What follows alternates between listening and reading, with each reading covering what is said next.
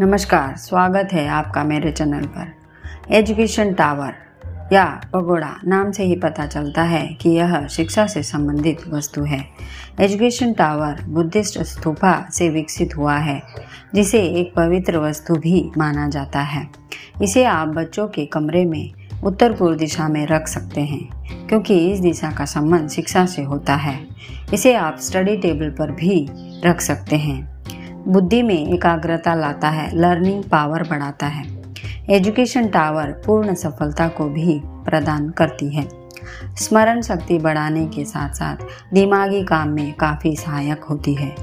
आज के इस दौड़ भाग के जीवन में उच्च शिक्षा का होना काफ़ी महत्वपूर्ण है। इसलिए आप भी इसे अपने घर के बच्चों के कमरे में रख सकते हैं और लाभ ले सकते हैं। अगर यह जानकारी आपको अच्छी लगे तो प्लीज़ लाइक शेयर और सब्सक्राइब कीजिए। धन्यवाद।